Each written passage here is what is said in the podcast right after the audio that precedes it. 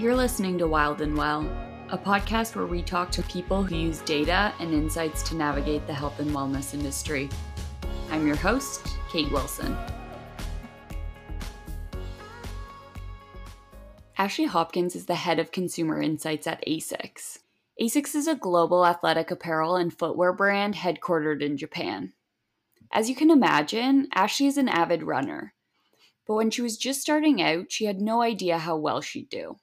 Then, on one of her first runs ever, she accidentally ended up running an entire half marathon, and her love for running grew from there. I was a collegiate volleyball player, so I played NCAA Division II volleyball, and I became really close with this coach. And he, I call him coach more so than professor. He was the head of the um, St. Anselm Athletic uh, Track and Field.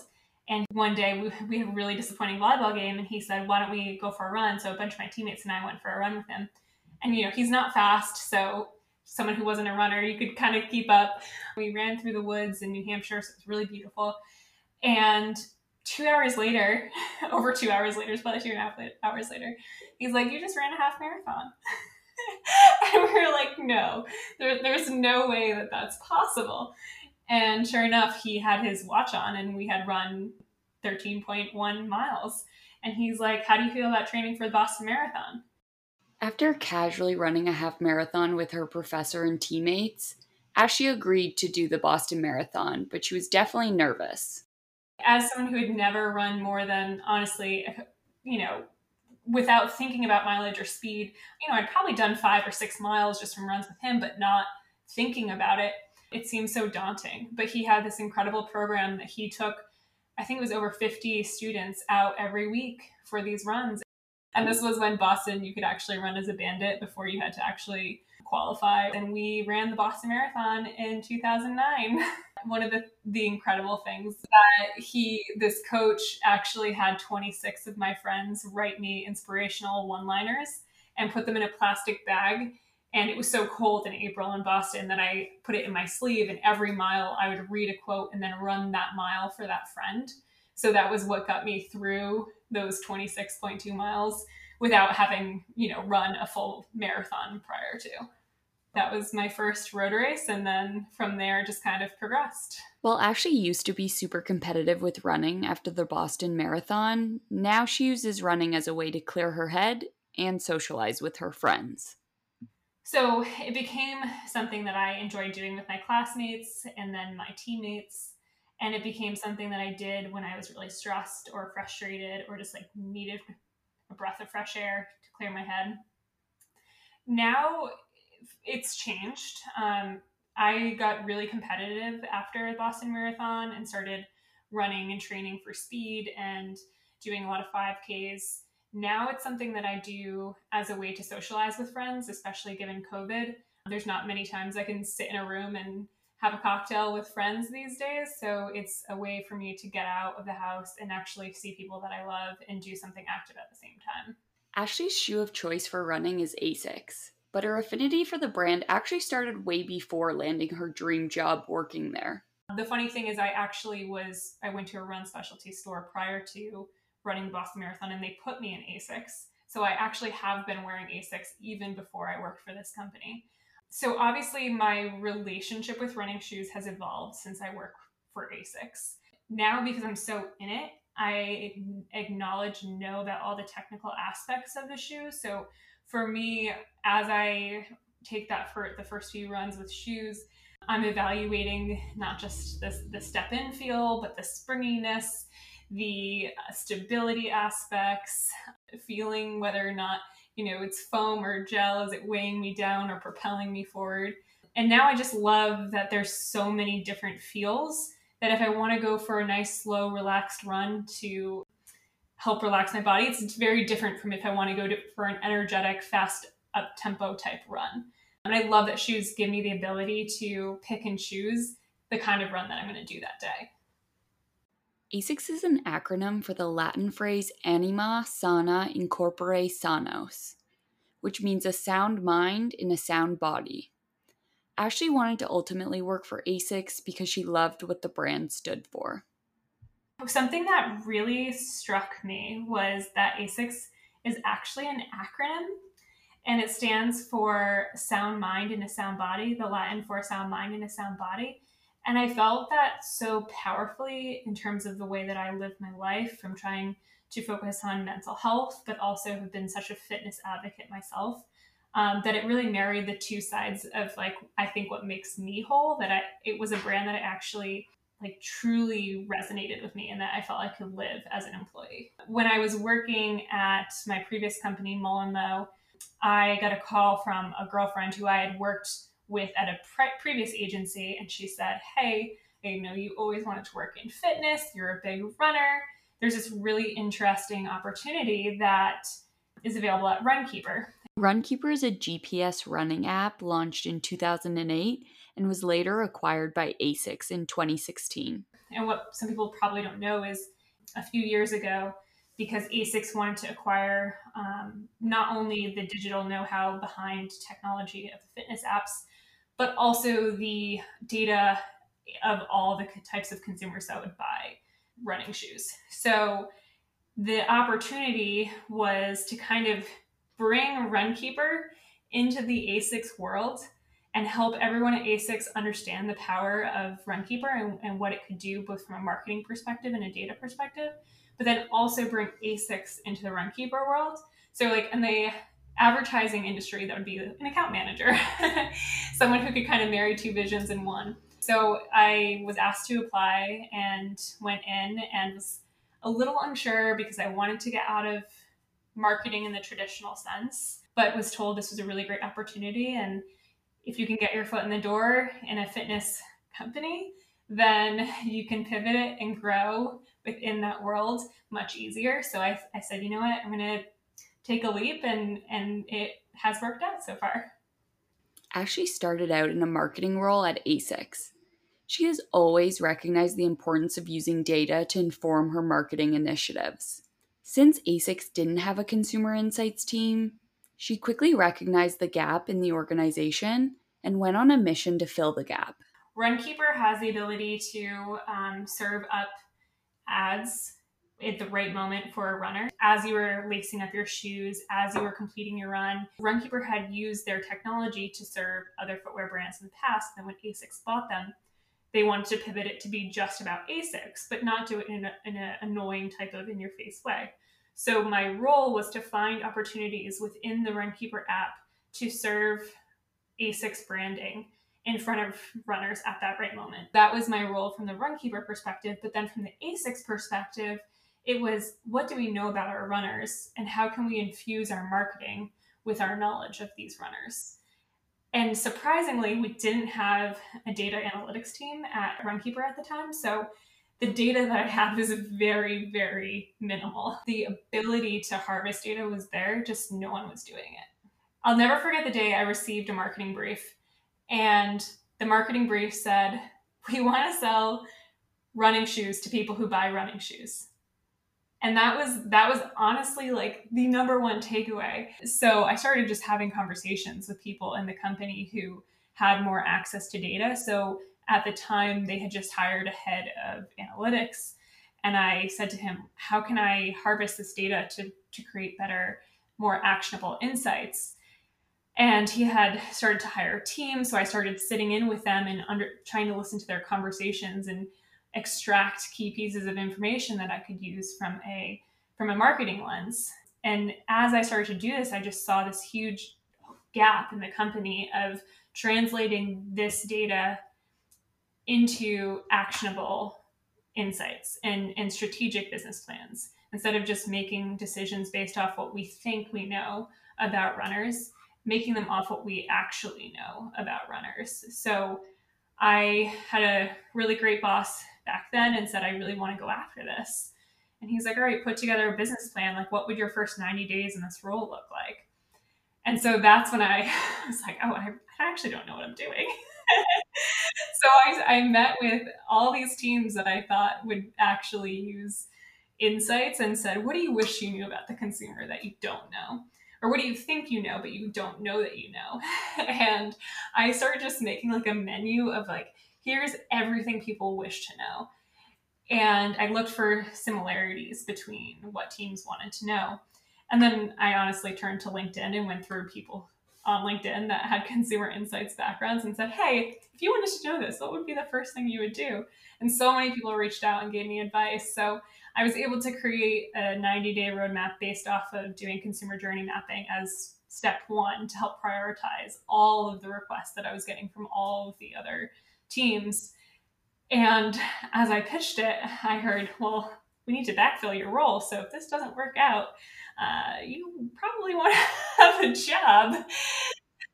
there was a lot of pressure to make it work, but luckily, ASICS has been super um, supportive and gave me the funding that I needed to, to hire a team of researchers to help me because I couldn't do it as a one person show. And really took that off. And, and I spent about a year doing that under the marketing world. And then it was December 2018 when I was approached by the head of data analytics, whose meetings I'd been sitting in for almost a year at that point, and he said, "I think that together we could create this way more impactful team than you could do alone in marketing." And so then he and I came up with a plan for me to move over to his team and really grow this function as a division within analytics. And we changed the team name from data and analytics to data and insights, and now insights has its own global function within the data and insights team. Ashley did an amazing job building the consumer insights team from the ground up at ASICS, but there were definitely some challenging times she had to navigate throughout the process. I mean, talk about imposter syndrome. I still every day I'm like, do I know what I'm doing? There's a few things that make building an insights function tough. One is the fact that I didn't know a ton about data science. So there was a lot of me truly just sitting in and asking a ton of questions to understand what can this data teach us and how do you extract it in a way that tells a story. The, one of the first things that my boss taught me is if it's not actionable, it's not insightful.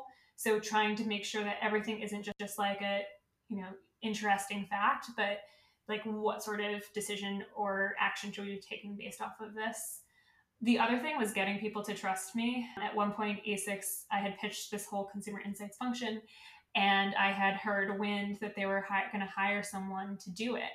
And I was this inside person who had just created this business case for why we needed it, and then had found out that they were going to hire someone instead of just trust me. So I was fortunate that I had enough connections within the company that they brought me in, and that some of these people made a case for me and saying, just give her a chance and then if we need to hire someone we will so i think knowing that there was that pressure that people didn't necessarily believe in me some did and some really didn't just kind of compounded upon itself with my own anxiety and self-doubt of can i do this? Can i do this? So that was really hard to overcome. And like i said i'm still overcoming it every day.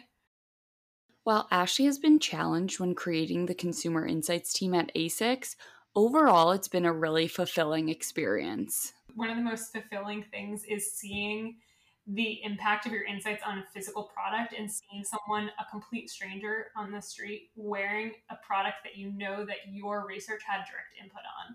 It's the coolest feeling. And I just want to run up to that person and be like, why did you buy that shoe? How does it feel? What do you think about this, this, and this? It's just, it's, it's like a sick thing now where I look at people's feet instead of their faces when I walk down the street. But knowing that the research has a direct impact on product that affects people in their day-to-day lives i think is the absolute most fulfilling thing.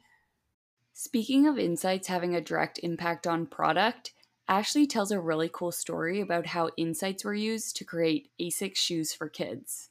There is a really fun one that this is like very scrappy research. When i was first trying to get this insights function off the ground I was asked, how do we create product designs for children? And they wanted me to, to interview a bunch of kids. Well, as a one person show who had no experience in market research prior to, I was like, I think there's some ethical things I'd have to worry about here. So I got real scrappy and I called up and reached out to teachers across the US and said, if I send you a coloring page of a ASICS sneaker, can you have your students draw what their ideal shoe would look like? And so many teachers were super excited to have an activity. It was the end of the school year, so they were like ready to be done. and they had the, the students fill, fill out the coloring books. Some students wanted to send pictures and of their current shoes or what their cool shoes would look like. And a lot of them wrote or told stories about what the shoes would do. And so when I was analyzing all the photos, um, I'm lucky I have some data scientists that could, you know, once you upload the photos, actually do some cool analysis on the colors. I thought we'd find like, oh, rainbow shoes or blue shoes are like the new thing. What I actually found is shoes that tell stories are super impactful for children. And so in presenting the to the children's team, I was like, it's not just about blues and rainbows and whatever. It's about this shoe is your unicorn shoe and it's going to make you feel like you're flying. And so the way that they've created shoes now is with this story lens in mind. And we actually just had a bunch of like tiger shoes online and we have a few other cool ones coming out in the next few seasons. But a lot of that was impacted by that coloring activity that you could call market research back a couple years ago now. While the insights from Ashley's team have helped inform shoe designs at ASICS, the insights have been super helpful in detecting defects on shoes after a product launch as well. Yeah, one of the, the biggest things that we try to do with our product insights is is get really quick hit feedback. So once the product launches within 30 days, 30 to 60 days, we try we do social listening, consumer interviews, analyze e-commerce data, we send them surveys, some of our expert runners, talk to tech reps, our partners at retail stores and aggregate all the feedback into insightful deck for the product and, and marketing teams. And what this has actually enabled us to do is identify some product defects pro- before it, you know, t- typically they do this report 365 days after. That's way too long if there's something that's actually wrong with the, the shoe. And we actually did back in, um, I think it was October, we identified a product defect on one of our biggest sh- shoes and we were able to stop production and fix the defect before it went into mass production and we we lost a lot of money. So that's been really it's been really beneficial. You know there's a lot of other things from identifying little bugs to on the website to identifying you know specific niches within the marketing context that we should be focused on. So it's been really exciting to see how it all comes to life and and every time it's a little bit different. It's it never repeats Looking into the future for ASICS, they're striving to be a leader in the health and wellness space by creating an ecosystem of products that help consumers have a sound mind in a sound body.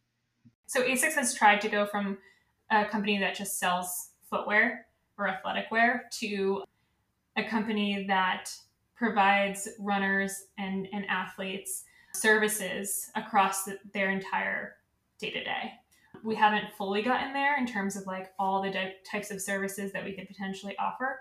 But from creating ASICS Studio to acquiring Runkeeper to help be that fitness tool in your pocket, to creating shoes that are, are not just running focused, but also lifestyle focused, to creating you know training tools and having professional athletes that can be there to guide you. ASICS has really tried to create everything in a way that can provide you the tools to have a sound mind and a sound body, which is again what our company stands for and what we were founded on. So we're really trying to impact consumers' life by allowing them the ability to get get out and move, whether it's for a serious run or that leisurely walk. Ashley's story isn't hers alone. She credits everything that she's been able to accomplish at ASICS and in her life to her amazing support system. Having such an incredible boss and mentor and then hiring such incredible teammates like it doesn't feel like it's my story in a silo. It's it's everyone who's believed in me and have has given me the tools and the knowledge and taught me all the lessons. I mean i learn more from my team than i think i teach them and so i'm just super thankful for having the people in my life who've supported me believed in me and helped me get this function off the ground that's actually impacting people in their day to day lives. Now that we're done talking market research, let's get to know Ashley a bit more on a personal level. Next up is the wildcard segment where I'll randomly ask Ashley questions in a rapid fire format and she'll respond with the first thing that comes to her mind. Oh, Literally, it's meant to be. Okay. First question is When was a moment you've had imposter syndrome? Every single day I have imposter syndrome. um, I was asked to speak at a conference and I thought, why would on earth would any market research professional want to hear from me? They they all know way more than me.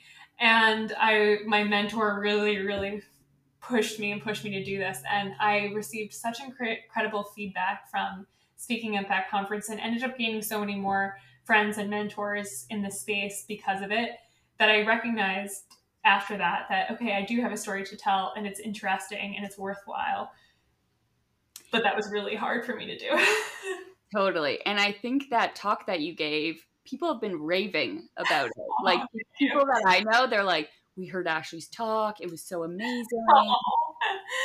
yeah keep doing it um okay what is a personality trait that you share with your relatives uh, story, probably talking too much, storytelling. I feel like I can tell stories that drag on and dra- drag on and drag on, and it's definitely a family trait. so I'm sorry. what is your favorite thing to do for your health? Uh, I mean, running, definitely.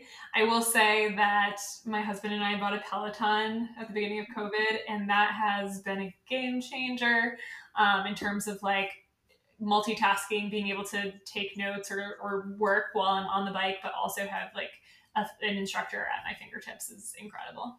Do you have a favorite class? I know they have Beyonce, mm-hmm. they have all these themed ones. I love everything Robin. She's just like, I wish I could wake up to her as my alarm clock, giving me like a daily mantra. I take her class and I feel like such a badass after. when you're at a party, where can someone find you? Um, probably socializing in the middle of the room. Life of the party. I, I mean, I'm not like standing on a table or anything, but I'm probably talking to a bazillion people. what advice would you give your younger self? Probably, if if you can dream it, you can do it. I'm doing exactly what I hoped I would be doing when I majored in psychology back at school but I never would have ever imagined that it would be at a global company in an industry that I'm super passionate about doing something that I created for myself. Um, so just if you if you can dream it, you can do it. That's amazing. What is your market research superpower? I think I think it's creating actionable um, insights off of the data and presenting it in a very succinct way, which is ironic because I'm not very succinct when I talk. I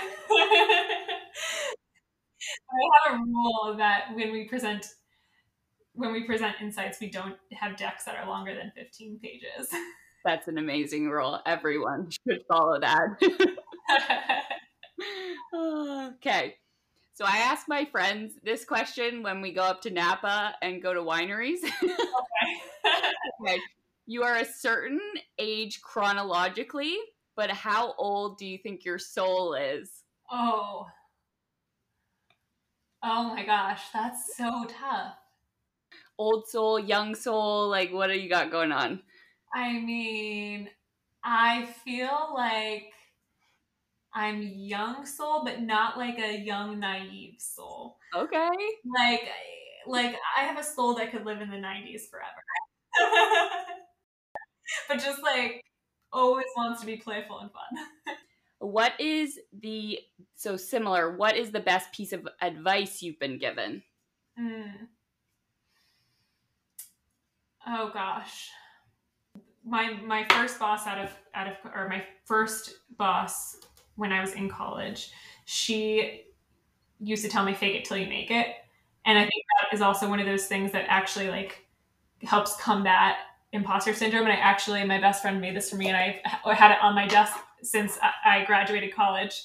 And it literally says fake it till you make it. And I look at it every day and um, try to convince myself that I can do anything.